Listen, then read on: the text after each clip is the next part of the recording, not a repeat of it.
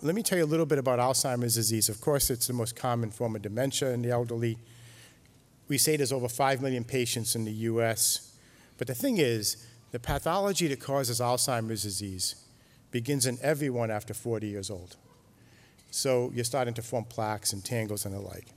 And the thing is, we don't treat Alzheimer's disease until someone's diagnosed with symptoms, right? So someone has dementia. Imagine if we did that with cancer. Imagine if we said, you don't have cancer until you have symptoms, meaning you have to have pain, organ failure, and a large tumor. And now we're going to teach, treat you, or heart disease or diabetes. We take this for granted. But in neuropsychiatric diseases like Alzheimer's, we wait till symptoms, till the brain is degenerated to the point that it's not working correctly, and then we try to reverse that, which is absolutely absurd. What we need to do is treat Alzheimer's the way we treat cancer.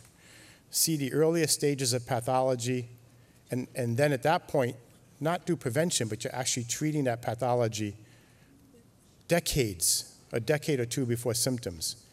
If we think about how many people in this country have Alzheimer's disease pathology, meaning that they're on their way with high probability to symptoms, it goes up to 25 million, making it the most prevalent disease in this country. It's part of aging. But it doesn't have to be how we age.